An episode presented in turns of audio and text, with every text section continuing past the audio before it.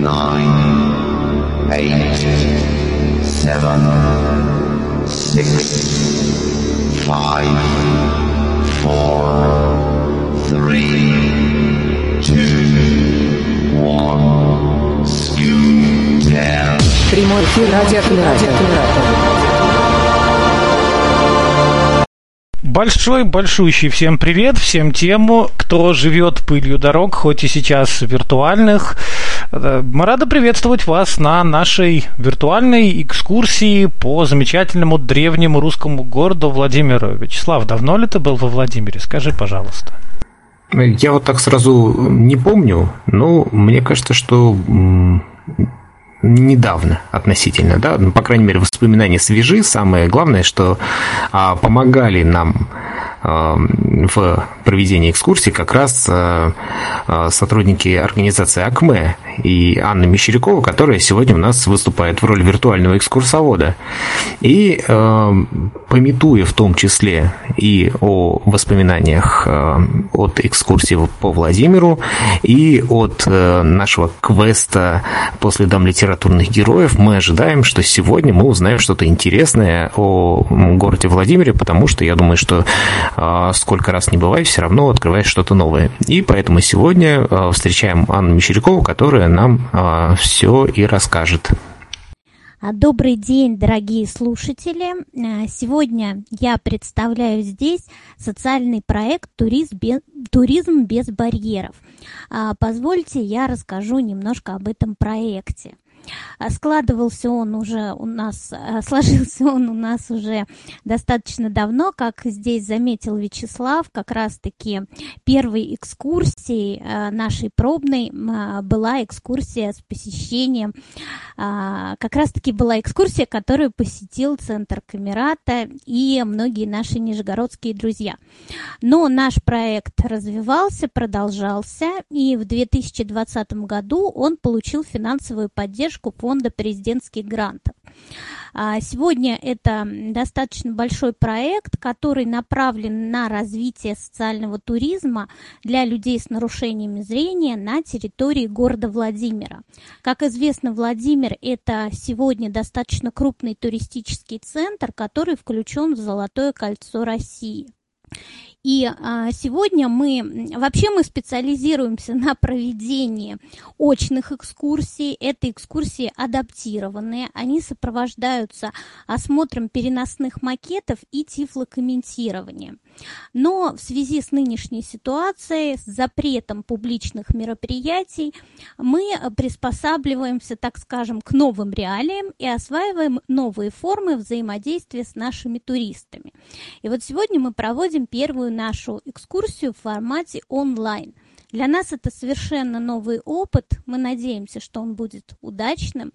И благодарим, конечно же, Центр Камерату за то, что они предоставили нам эту замечательную, уютную площадку. А я приглашаю всех, кто сегодня нас слышит и в дальнейшем присоединяться к мероприятиям нашего проекта «Туризм без барьеров». Он будет длиться еще в течение целого года, и у нас запланировано множество интересных мероприятий. Это различные а, экскурсионные программы, как обзорные, так и тематические. Это квест по историческому ядру города Владимира, издание путеводителей с рельефными иллюстрациями, инновациями создание аудиогида для незрячих по одному из музеев города Владимира и еще много-много всего интересного. Поэтому мы надеемся, что эпидемиологическая ситуация нам позволит в самое ближайшее время уже встретиться с вами в очном формате. Приезжайте к нам, привозите своих друзей, родственников. Мы очень будем видеть, мы очень будем рады видеть вас во Владимире. Итак, мы начинаем нашу экскурсию. Необходимо дать краткий обзор пространства, в котором мы будем сегодня путешествовать. Площадь – сердце и историческое ядро Владимира. Она располагается на вершине собора холма. Площадь имеет форму трапеции, основание которой обращено на север – Вдоль северной границы площади проходит главная улица города, Большая Московская. На северо-западном углу площади она переходит в торговый Западная и южная стороны площади оканчиваются обрывом, который окружен каменным парапетом. Все объекты, находящиеся на площади, располагаются вдоль трех осевых линий, проходящих с запада на восток в горизонтальном направлении.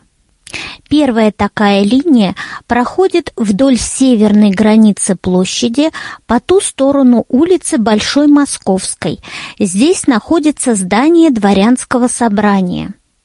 Вторая линия протянулась посередине площади.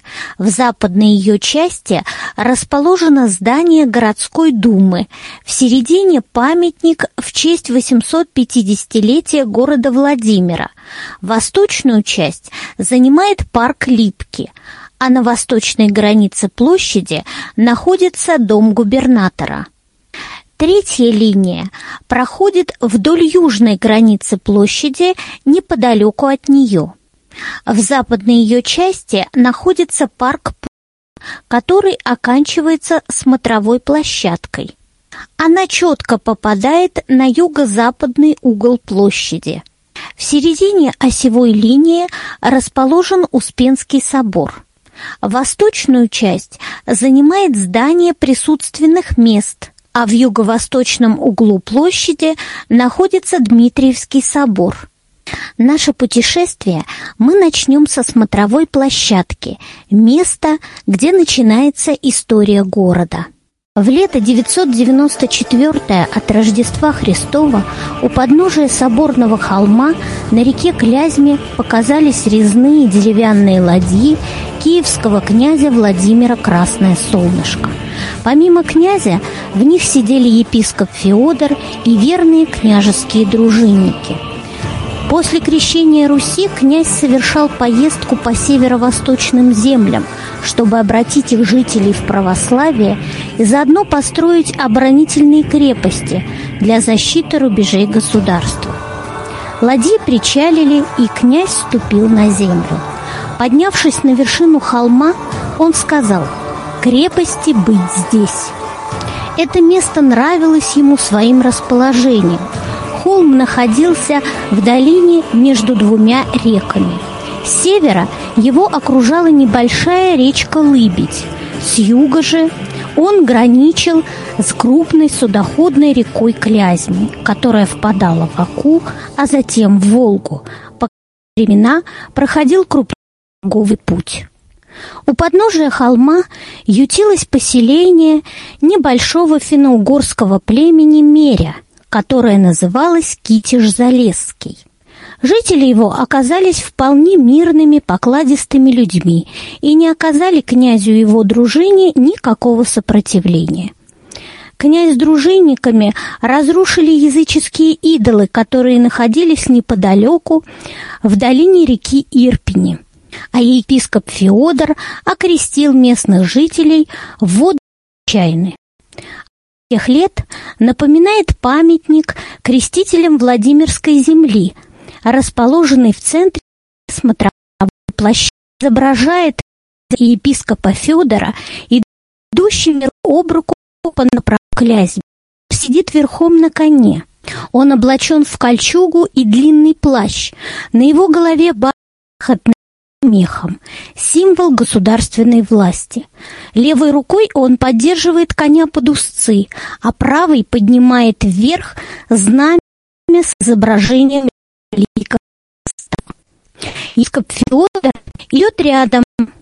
Он облачен на нашескую рясу и лобук, которую он поддерживает левой рукой, осеняет крестным знамением дикие народы, населяющие этот край. На вершине холма, на самой высокой его точке, князь повелел соорудить деревянную церковь, посвятил ее Успению Пресвятой Богородицы. Она стала прямой предшественницей знаменитого Владимирского Успенского собора. К нее, как вокруг своеобразной оси, возникла крепость, обнесенная земляными валами и деревянными воротами – Пространство вокруг церкви стало центральной, главной частью будущего города, которое в Древней Руси было принято называть Кремлем. Сам же город получил название Владимир-Залесский. В древнерусском языке слово «Владимир» с мягким согласием прилагательным, обозначавшим принадлежность кому-либо. Владимир – это город Владимира или Владимиров город. Город получил эпитет Залесский из-за своего географического положения, поскольку от основной части древнерусского государства он был отделен обширными густыми дремучими лесами. Всего же во время этой экспедиции было основано три города с названием Владимир. Владимир Залесский на востоке, Владимир Мельский на севере и Владимир Волынский на западе. Все они должны были оборонять прошло 150 лет. И вот в 1155 году в городе появился новый князь. Это был потомок Владимира Красное Солнышко, князь Андрей Юрьевич Боголюбский. Он прибыл не по реке, а сухопутным путем. Жители города неимоверно обрадовались приезду князя, ведь за последние годы в истории города не произошло ничего интересного. Но в намерение князя не входило оставаться в городе. Он следовал дальше, в Ростов, который в те времена считался уже достаточно значительным городом. Устав от интриг и заговоров, князь покинул Киев и решил основать свою столицу в северо-восточных землях. Именно для этого он исследовал в Ростов. Наскоро распрощавшись с жителями города, он поехал в северо-восточном направлении. Но, не проехав и нескольких верст, вынужден был остановиться. Князь велел переменить лошадей, но это не дало никакого результата. На вазу, помимо прочих вещей, лежала драгоценная икона Богородицы Элеус, которую Андрей тайно вывез из монастыря под Киевом. Он дорожил ею больше всего и поэтому велел остановиться на ночлег. Дружинники Андрея с радостью разбили шатры и уснули мертвым сном. Не спал лишь один князь. Рядом с ним в шатре находился футляр с драгоценной иконой.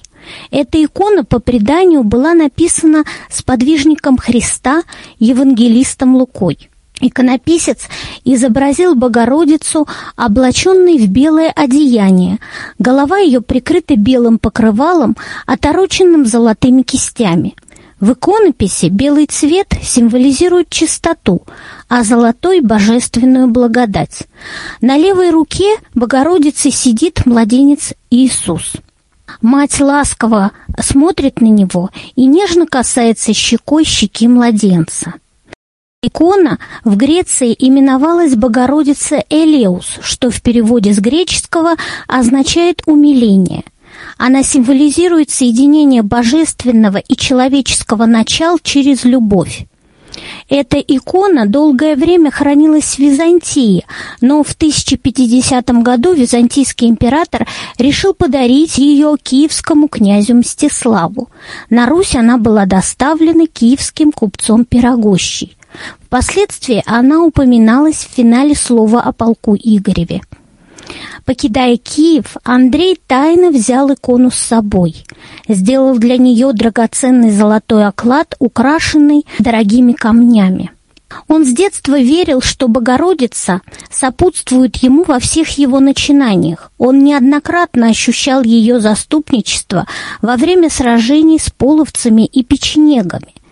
И сейчас он хотел, чтобы эта икона стала символом его новой жизни и новой столицы – Именно поэтому он и взял ее с собой. И вот в полумраке шатра князю почудилось, что Богородица сошла с иконы и обратилась к нему. «Это место прибудет свято. Не ходи в Ростов, останься в этом городе, и благодать прибудет на тебе и на нем», — сказала она и исчезла. Вдохновленный этим чудесным видением, Андрей возвратился в город и решил основать свою столицу во Владимире. С тех пор Икона Богородицы Элеус именуется Владимирской иконой Божьей Матери. Первым делом князь Андрей Боголюбский решил воздвигнуть собор, который стал бы достойным хранилищем для драгоценной иконы и в то же время выполнял бы функцию главного кафедрального храма Владимирской Руси. Для постройки собора князь не жалел ничего. Собор был воздвигнут на месте прежней деревянной церкви князя Владимира Красное Солнышко. Белый камень для строительства доставляли на челнах из Волжской Булгарии. Мастера были выписаны из Германии от двора Фридриха Великого, а золото и драгоценные камни для украшения куполов и церковной утвари были выделены из княжеской казны. Собор получился поистине грандиозным для того времени сооружением. В нем одновременно могло находиться около четырех тысяч человек. Площадь перед собором получила название Соборной. Это имя она носит и теперь. Успенский собор – это самый древний памятник архитектуры города Владимира, который сохранился до наших дней. Попробуем воссоздать его в своем воображении. Собор расположен в юго-западной части площади, непосредственно перед смотровой площадкой. Он находится на возвышенности, и с нескольких сторон к нему ведут лестницы. Комплекс собора включает в себя три части. Первая часть – древний храм. Он был воздвигнут Андреем Боголюбским в 1160 году – в 80-е годы пострадал от пожара и был реконструирован и расширен. Это большое белокаменное здание. В основании оно представляет собой квадрат со стороной 30 метров. Каждая стена собора разделена на пять равных частей, которые по форме напоминают высокие узкие арки. В архитектуре их принято называть во внутреннем пространстве здания каждому из прясел соответствует длинное узкое продольное помещение, которое называется неф. Успенский собор имеет пять нефов. В нижней части прясел располагаются полукруглые называемые порталами. В верхней части каждого прясла находится одно узкое щелевидное окно – окон выбраны не случайно. Они пропускают во внутреннее пространство здания небольшое количество света. Прихожанам, которые находят, кажется, будто свет струится с небес, исходит собственной благодатью. К восточной стене здания примыкают три полукруглые пристройки, называемые апсиды. В них находится алтарь. Крыша собора увенчана пятью главами. Самая высокая глава находится над центральной частью крыши и в высоту достигает 32 метров. По углам здания находятся еще четыре главы. Купола имеют шлемовидную форму, то есть соответствуют форме шлема древнерусского воина. Купола позолочены и увенчаны крестами. Собор имеет простое строгое убранство. Основным украшением служит так называемый аркатурно-колончатый пояс. Это ряд из многочисленных миниатюрных каменных колонок, которые опоясывают собор с трех сторон. Они расположены примерно на половине высоты стены. Вторая часть храмового комплекса – это теплый предел, посвященный святому Георгию – он был построен в 1869 году, чтобы соединить древний храм и колокольню. Если посмотреть на него сверху, можно обнаружить, что предел имеет крестообразную форму. Третья часть собора – это колокольня. К сожалению, древняя колокольня не сохранилась. Она неоднократно реконструировалась. Ныне существующая колокольня построена в 1810 году. Она имеет четыре яруса. Первый нижний ярус представляет собой каменный куб. В нем находится часовня в честь иконы Божьей Матери «Достойный есть». Второй ярус представляет собой каменный куб меньшего размера. В месте соединения ярусов находится каменная терраса, обнесенная зубчатым парапетом. По ней имеют возможность прогуливаться церковные служители. Третий ярус представляет собой квадратную площадку, которой находятся толстые прочные четырехугольные столбы, поддерживающие каменный свод. Под этим сводом подвешены колокола, а на этой площадке работает звонарь. Верхний ярус представляет собой каменный цилиндр с полусферой крышей. Крыша увенчана шпилем, который по форме напоминает сильно вытянутый конус. Именно в этом соборе в течение нескольких веков хранилась Владимирская икона Божьей Матери и венчалась на царство большинство Владимирских и московских князей. Год 1175. Что же происходит на площади теперь? В городе царит смута, вызванная убийством князя Андрея Боголюбского. Одна часть жителей собралась на площади и требует поимки и наказания убийц, бояр Кучковичей. Другая часть штурмует и грабит княжеский дом. Наконец, в город прибывает новый князь, младший брат убитого Андрея Боголюбского Всеволод Большое Гнездо. Жесткой рукой он наводит в городе порядок, усмиряет толпу, хватает убийц и предает их смерти, а затем начинает строить свой город. Не в пример своему старшему брату Всеволод любил роскошь и заботился о своей респектабельности – он был женат на чешской принцессе Марии Шварновне и хотел казаться в глазах ее родственников и своих соотечественников могущественным владыкой. И действительно, влияние Владимирского князя на политику древнерусского государства в этот период значительно возросло. По словам автора слова о полку Игореве, Всеволод мог Волгу веслами раскропите и Дон шеломами расплескате.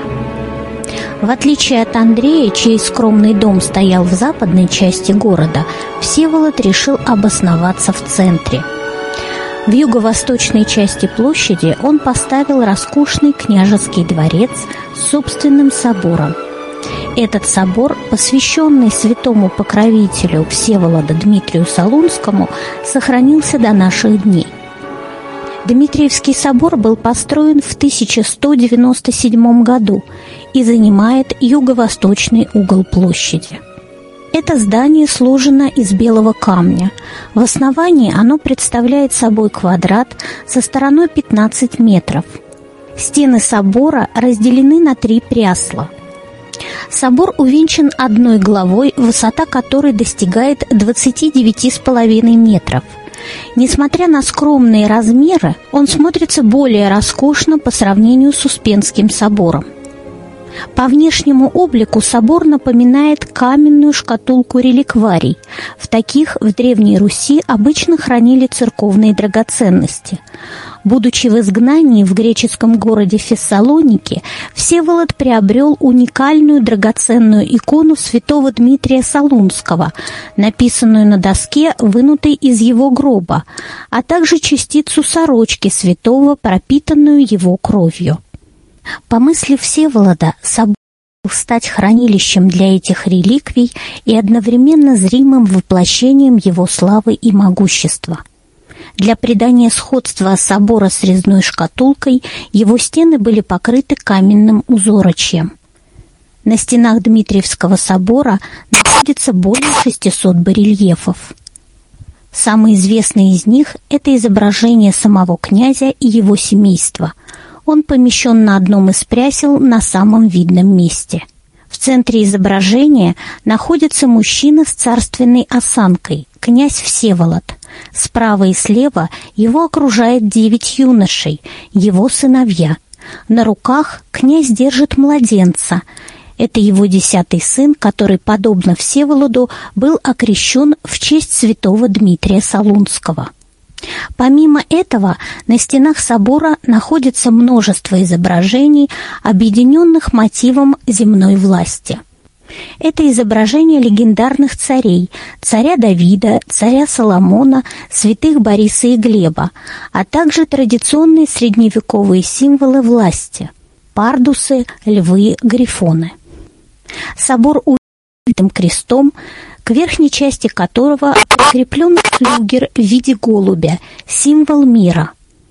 Год 1238. Татаро-монгольские войска подступают к городу со всех сторон. Все мужчины заняты обороной города. С высоты золотых ворот они мечут во врага острые стрелы и камни, бьют расплавленное масло и кипящую смолу. По площади мечется толпа испуганных женщин. Все они спешат укрыться в Успенском соборе. Первыми туда заходят княгиня Агафья и княжна Феодора, держащие на руках внуков и племянников. За ними следуют бояре и простой народ. В это время татары, обойдя город с юга, при помощи стенобитных орудий разбивают боковые ворота и врываются в город – После непродолжительной схватки с защитниками города они устремляются на Соборную площадь. Пытаются взломать двери собора, но те не поддаются.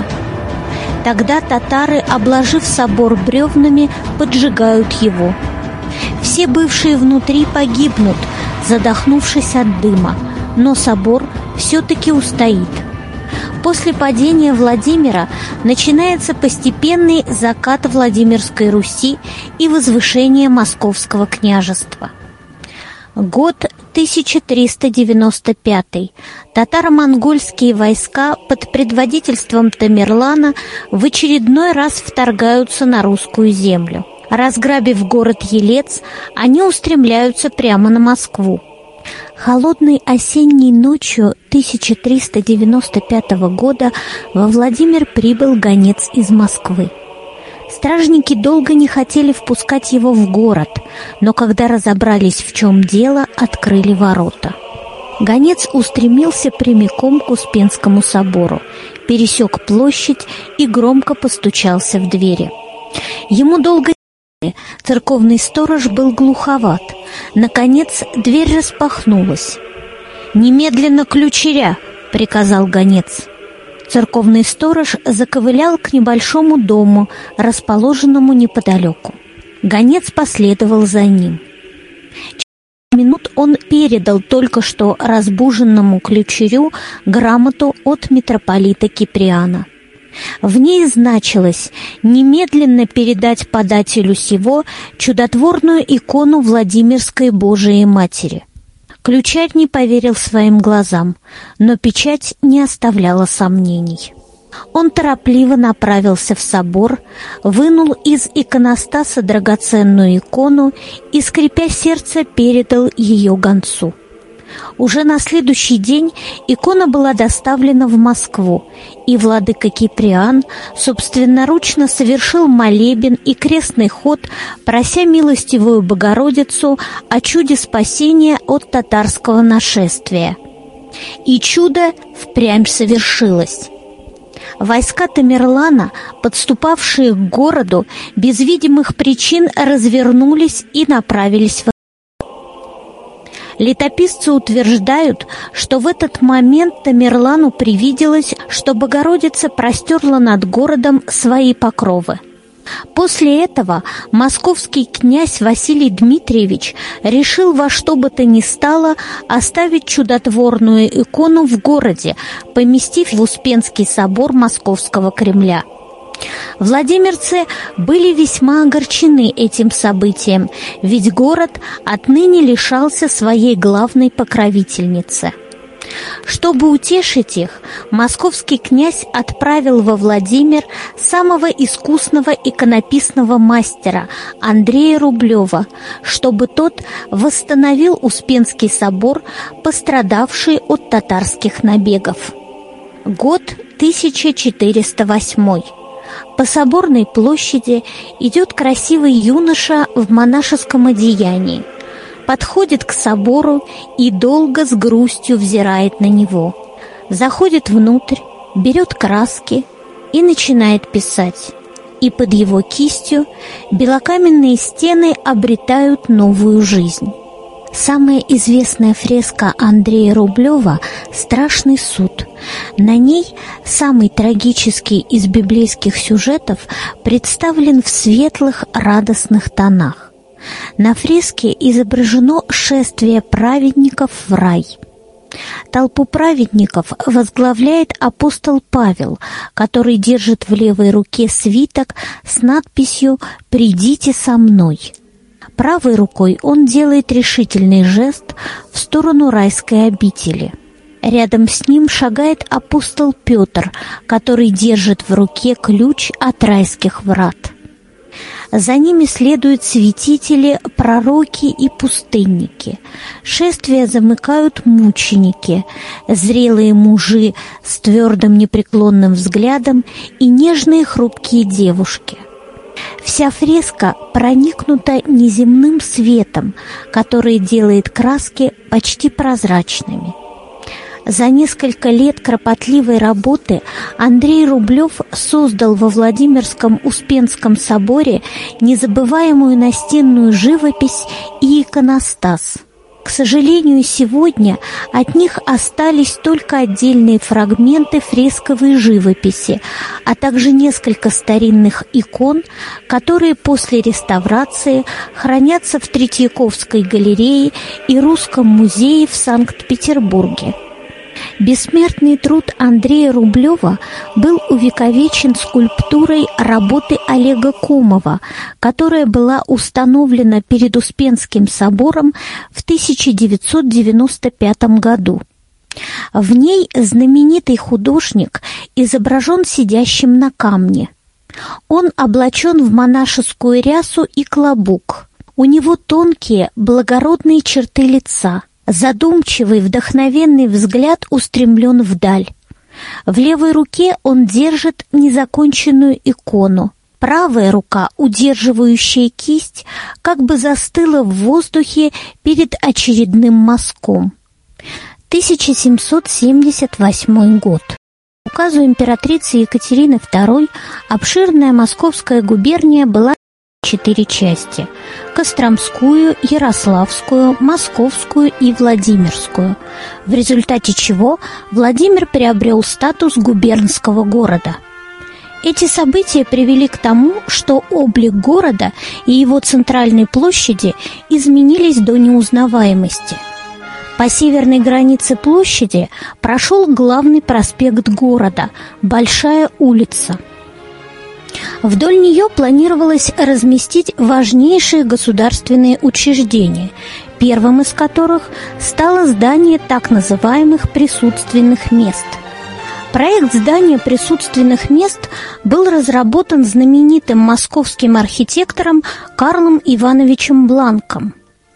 Здание должно было разместиться в северной части площади вдоль Большой улицы – только одного не учла столичная знаменитость.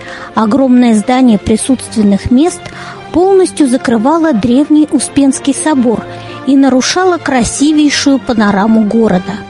К счастью, местному архитектору Николаю фон Бергу пришла в голову блестящая идея переместить здание присутственных мест к южной границе площади и разместить его между Успенским и Дмитриевским соборами – в результате панорама города была спасена, а пострадали лишь дома соборного причта. В 1790 году здание присутственных мест было торжественно открыто. Это огромное здание, выполненное из печа. Оно представляет собой сильно вытянутый прямоугольник. Длина главного фасада составляет 150 метров. Здание насчитывает в высоту три этажа. В каждом этаже на главном фасаде расположено по 40 окон. Здание имеет низкую четырехскатную крышу. Присутственные места были выполнены в стиле классицизма и по внешнему виду напоминают петербургскую архитектуру этого периода. В отличие от желто-оранжевых стен, декоративные элементы были выделены белым цветом. Основным украшением здания являются ризолиты – декоративные выступы. Они имеют различную форму и конфигурацию. В первую очередь это полуколонны, колонны, выступающие из стены на половину своего диаметра. Десять полуколонн сгруппированы в центральной части здания над главным входом. Они расположены на уровне второго и третьего этажа и примыкают к лепному карнизу. Вторым декоративным элементом являются пилястры – узкие длинные четырехугольные выступы, напоминающие по форме колонны. По шесть пилястр сгруппировано около левого и правого углов здания. Они также расположены на уровне второго и третьего этажа и поддерживают собой лепной карниз. Верхняя часть пилястр и полуколонн, называемая капителями, оформлена в традициях Коринфского ордера – это означает, что капители имеют колоколообразную форму и украшены стилизованными листьями винограда. Третьим декоративным элементом является трехступенчатый лепной карниз, который протянулся вдоль всего центрального фасада параллельно линии кровли. В конце XVIII-XIX веке к центральной части карниза был прикреплен золоченный герб Владимирской губернии. Он представлял собой красное поле, на котором был расположен золотой лев, стоящий на задних лапах и держащий в правой руке серебряный крест. Голова льва была увенчана железной короной. Здание присутственных мест получилось достаточно вместительным. Здесь поместились городовой магистрат, губернское правление, градская полиция, казначейство, окружной суд архив и даже губернская типография. В 1838-40-х годах это здание неоднократно посещал знаменитый русский философ и публицист Александр Иванович Герцен, который редактировал Владимирские губернские ведомости – а в 1858 году присутственные места в качестве ревизора посетил писатель Михаил Евграфович Салтыков-Щедрин, который проверял работу местных учреждений.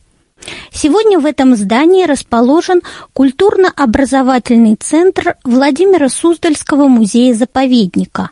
Первый этаж занимает детский центр – на втором находится картинная галерея и экспозиция минувших дней очарования, посвященная дворянским усадьбам.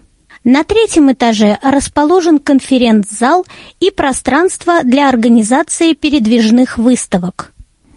Еще одним знаменательным событием в жизни площади стало создание городского бульвара, который сегодня именуется парком имени Пушкина. Произошло это в 1810 году. Создателем стал тогдашний губернатор Иван Михайлович Долгоруков, который любителем живописных речных видов.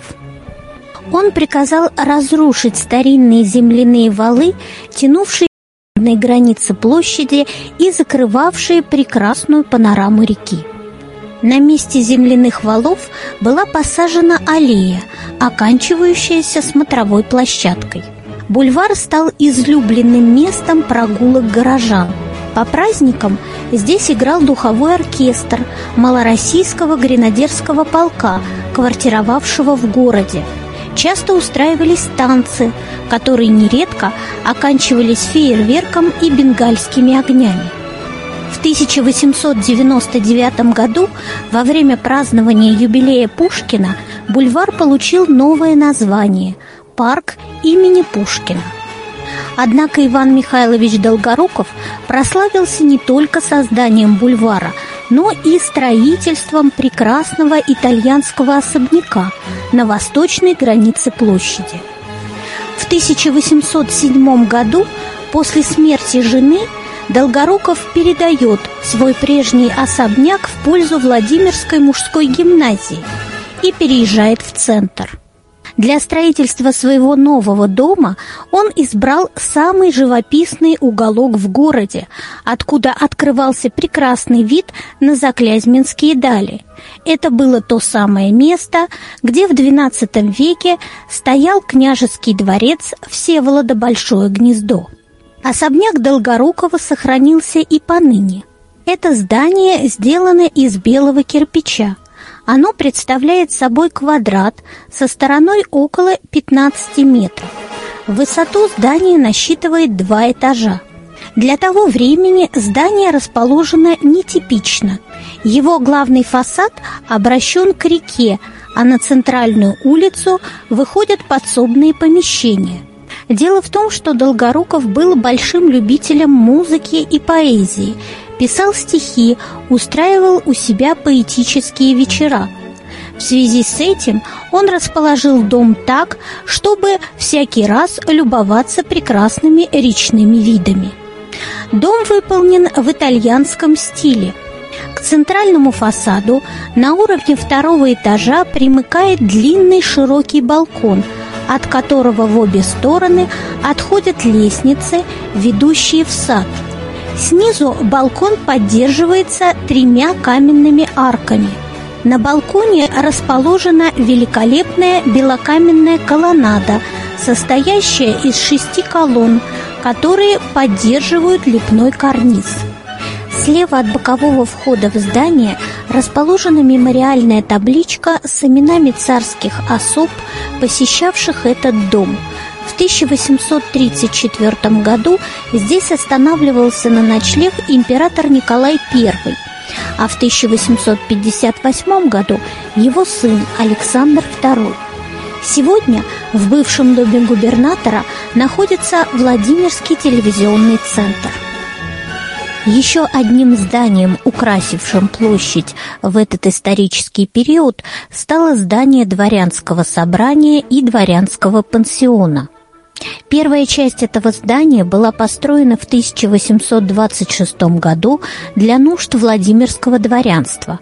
Оно стало поистине культурным центром губернии – Здесь проводились дворянские съезды, заседания, собрания, благотворительные вечера, балы, концерты и выставки. Здесь же принимали приехавших в город знаменитостей.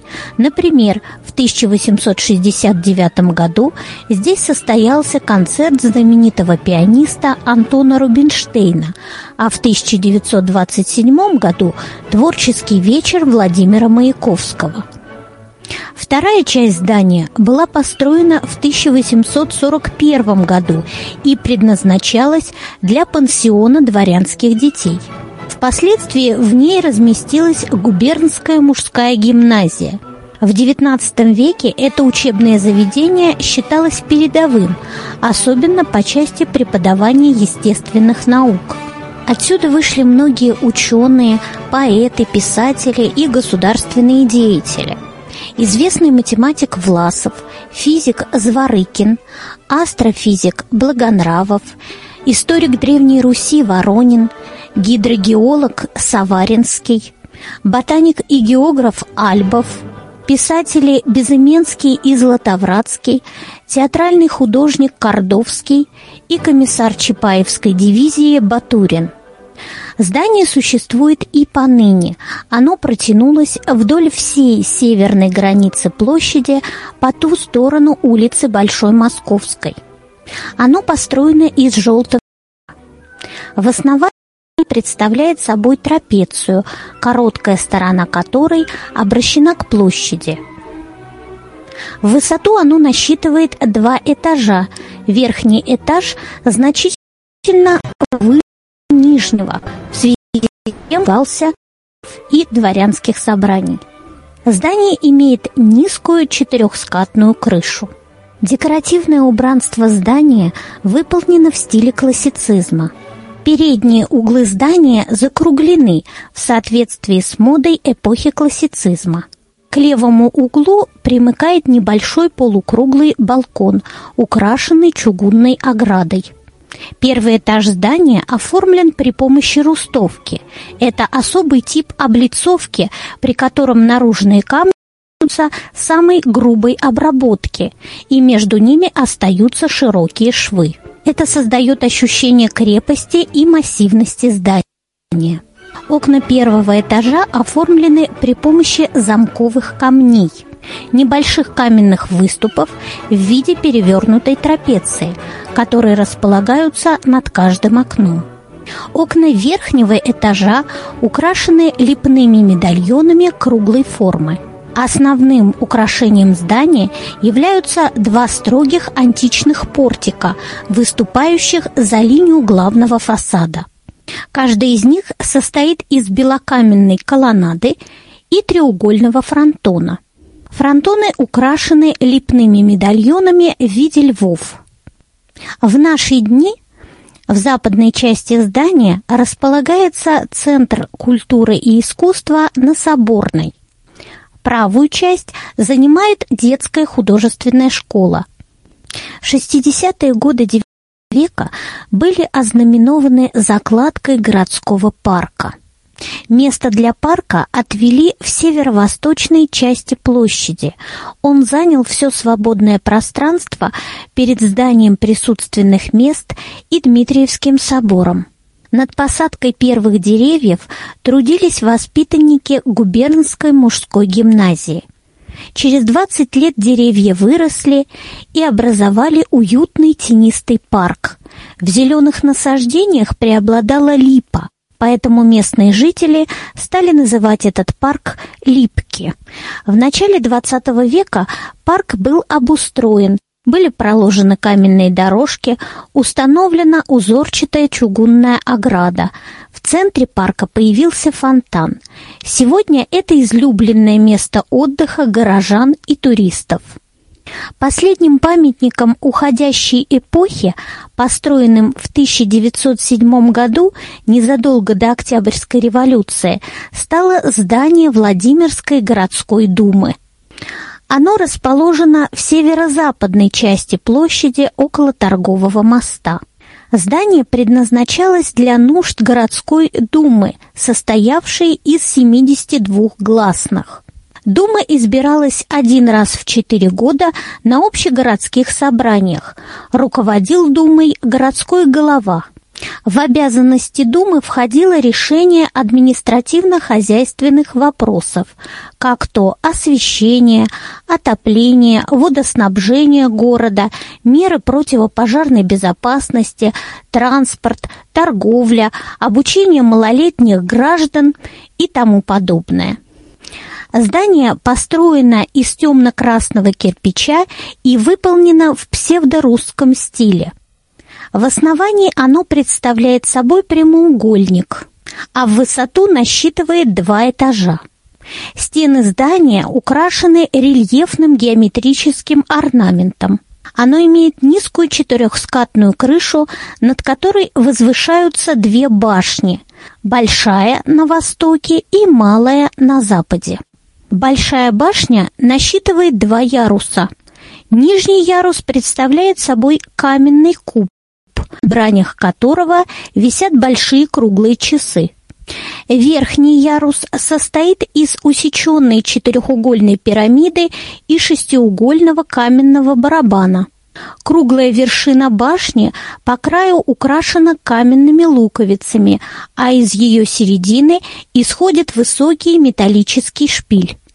Малая башня также имеет два яруса. В ее основании лежит каменный куб меньшего размера. Верх представляет собой квадратную каменную площадку, окруженную с четырех сторон арками, которые удерживают полукруглый каменный свод.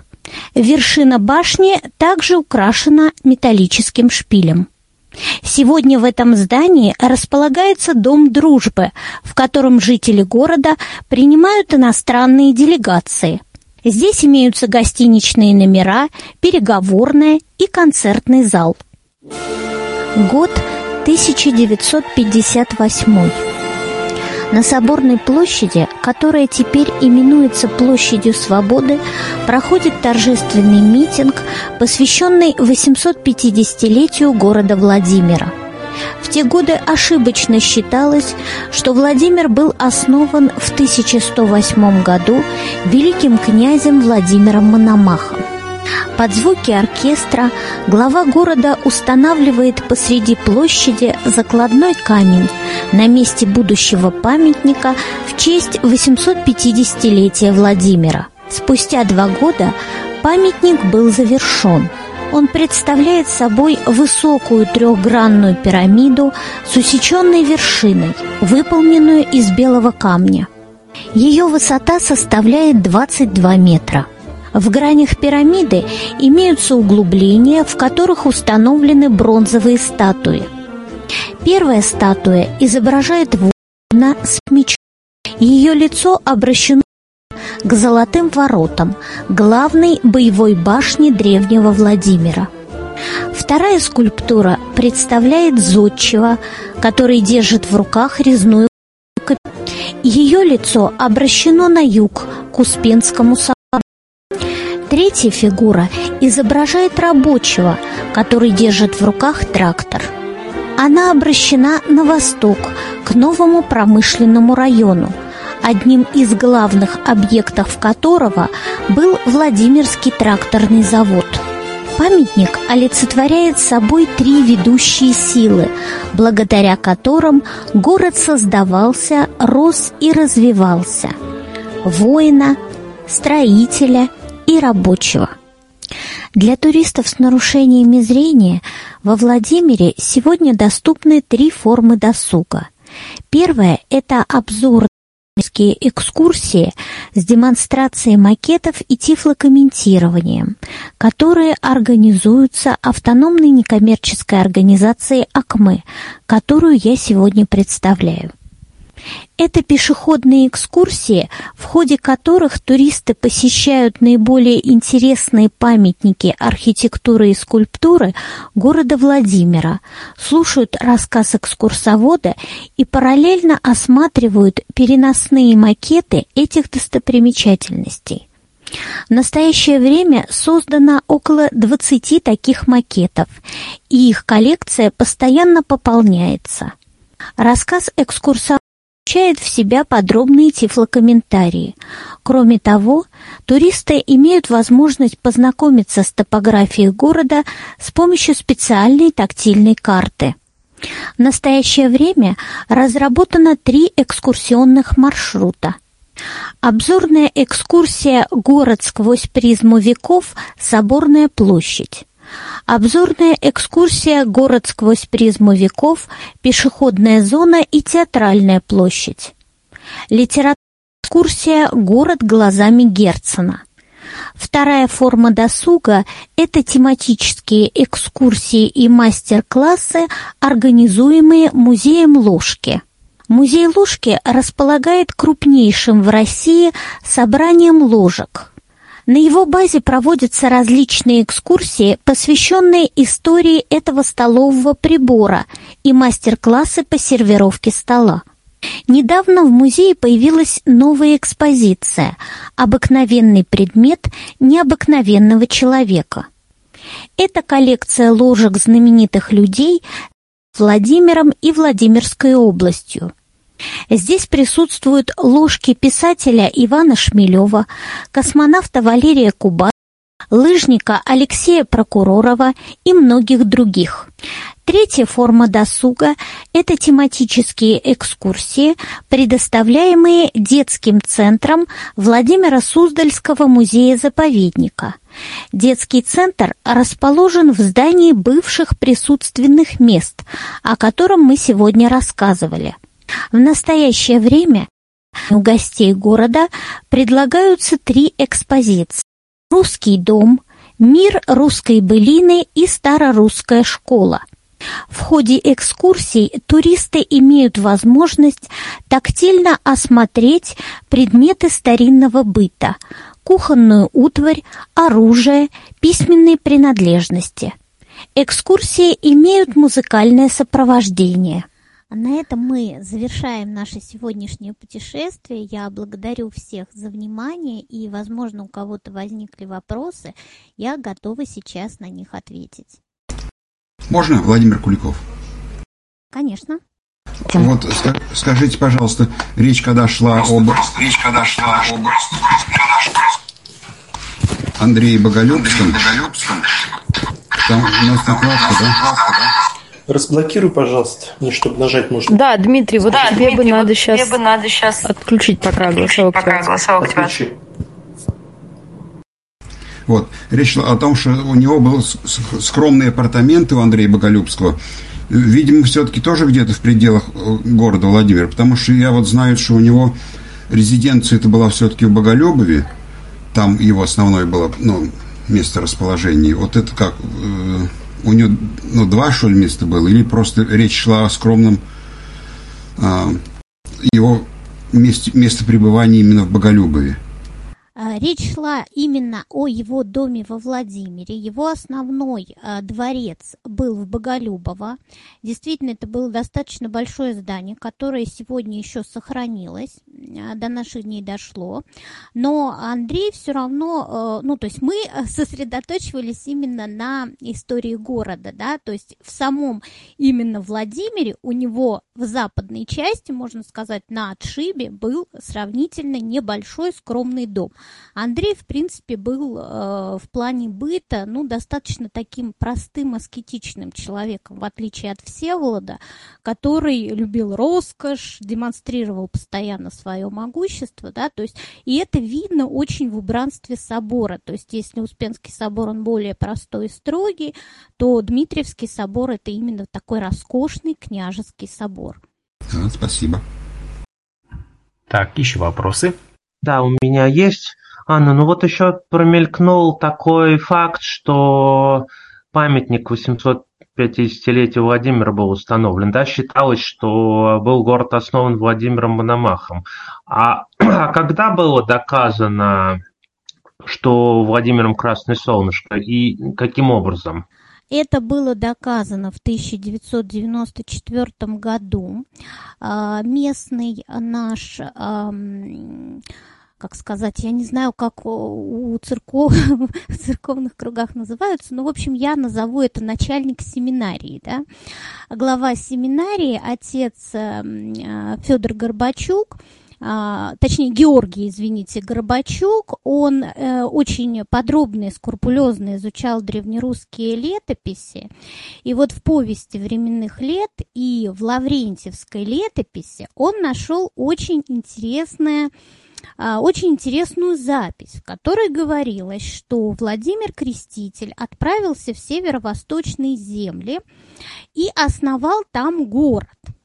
А там четко не говорилось его название, но когда стали сопоставлять разные летописи, разные редакции, повесть временных лет, то э, стало очевидно, что речь идет именно об этом городе Владимире, судя по тем указаниям, которые в них были. Кроме того, археологи это подтвердили и артефактами э, тех лет, которые были найдены на территории города. А, поэтому в 994 это было доказано, и э, юбилей тысячелетия города торжественно отпраздновали в 995 хоть и на год позднее, как оказалось, да, но все-таки лучше поздно, чем никогда. А еще вопрос. Вот речь шла о Владимирях, а, Залесской, естественно, Волынский известный. И вот средний, я, честно говоря, подзабыл название. Это что теперь в современном представлении? Что за город? Существует ли он? А, третий город – это Владимир Мельский. Он находился на территории Костромской области. Сейчас он, к сожалению, не сохранил. Он а, исчез еще в татаро-монгольскую эпоху. Спасибо. Так.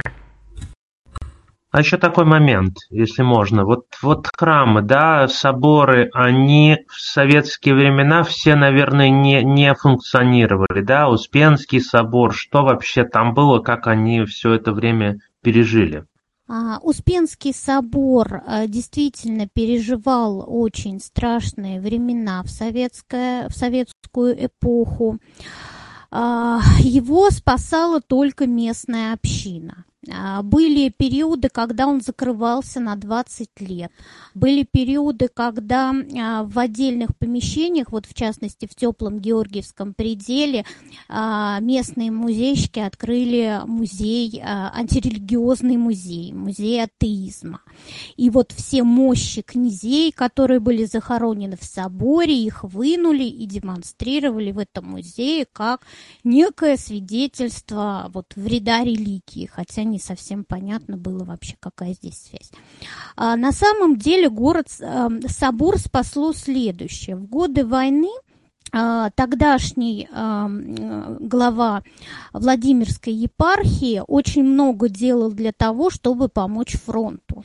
Они собрали огромное количество средств и направили собственную танковую бригаду на фронт.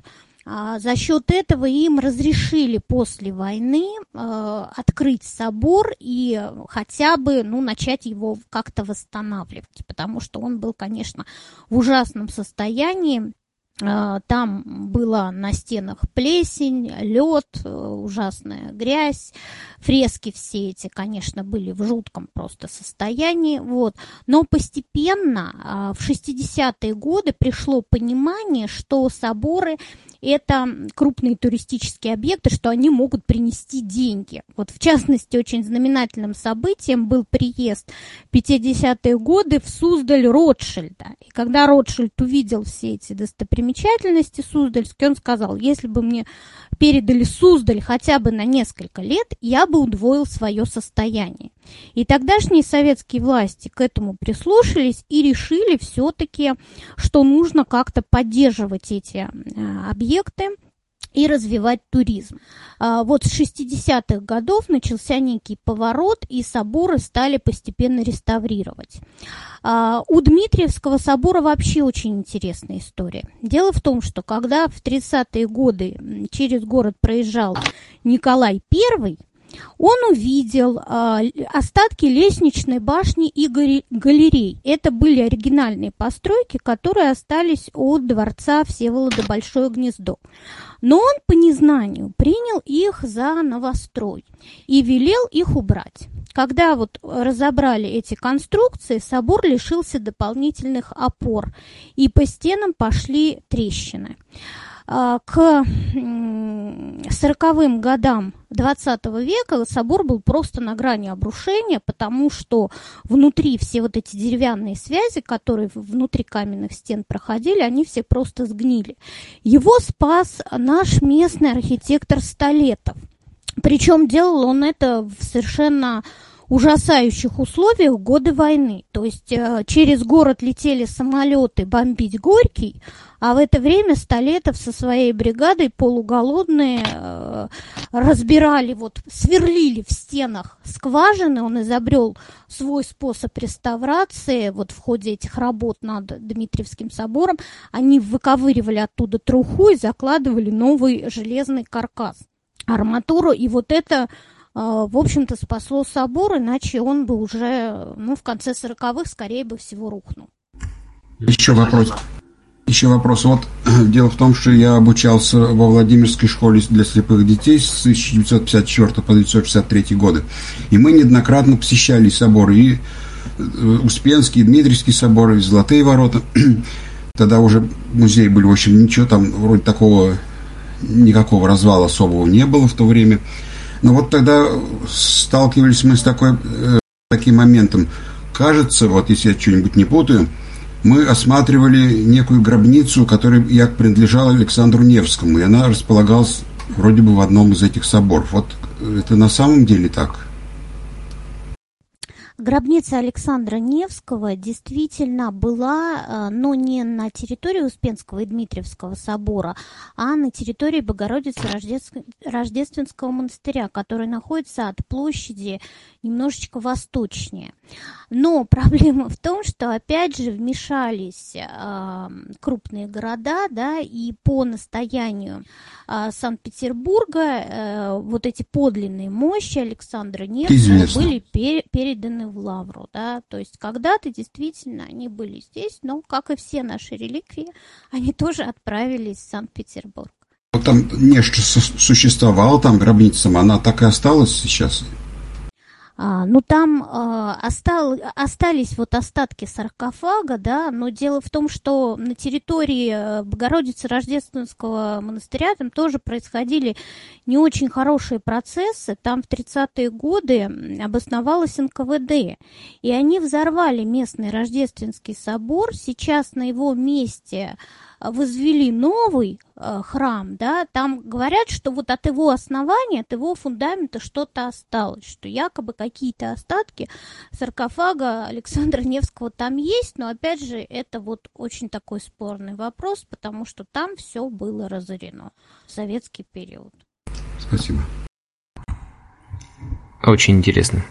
Есть ли у нас еще а, какие-то впечатления, а, может быть, э, вопросы Впечатления самые положительные. Большое-большое спасибо, Анне.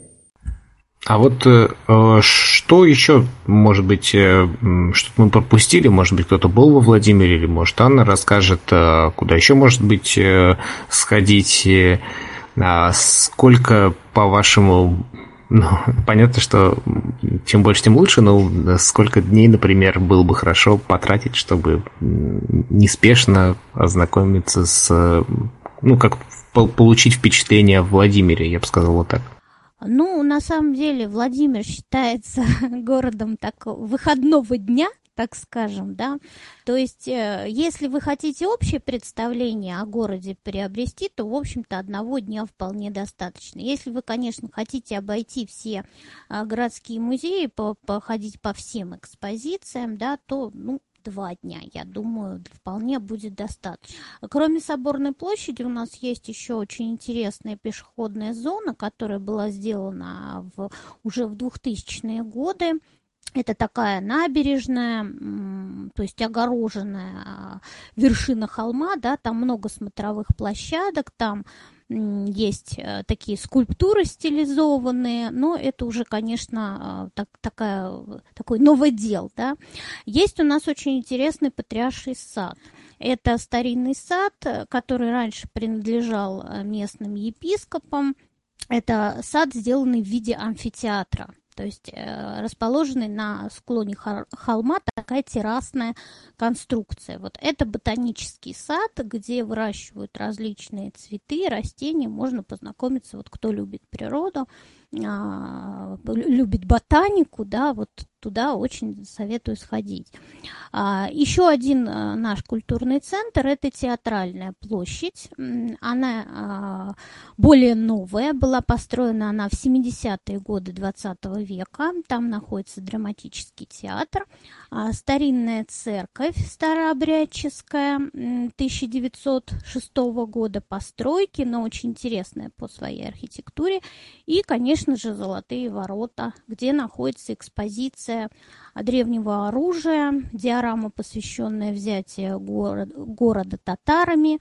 Но вот, к сожалению, ничего для тактильного обследования в этом музее и, и в музее, который находится в Красной церкви, то есть э, музей хрусталя, лаковые миниатюры. Вот, к великому сожалению, для, конечно, людей с нарушением зрения это не лучшие музеи для посещения. Хотя, на самом деле, местность такая очень красивая. Вот. Еще у нас есть интересный музей Старый Владимир, который в настоящий момент не имеет вообще никакой доступности.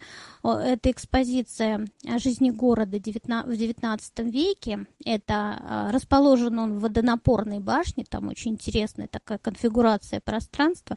И вот как раз мы в рамках проекта будем делать аудиогид, который позволит хотя бы ну, как-то приблизиться и к этой экспозиции, ее, в общем-то, а, понять, с ней познакомиться, потому что в настоящее время там нет вообще ничего, ни экскурсий, ни аудиогиды. Я вот сама посещала этот музей, я прихожу, а, собственно, ничего там посмотреть и послушать совершенно нет, да, то есть там все нужно смотреть глазами, все читать глазами. Вот мы надеемся все-таки проблему решить. Мы уже изготовили макет этой башни, которая будет стоять на территории этого музея, и будем записывать аудиогид. Надеюсь, что следующей весной он уже будет в действии.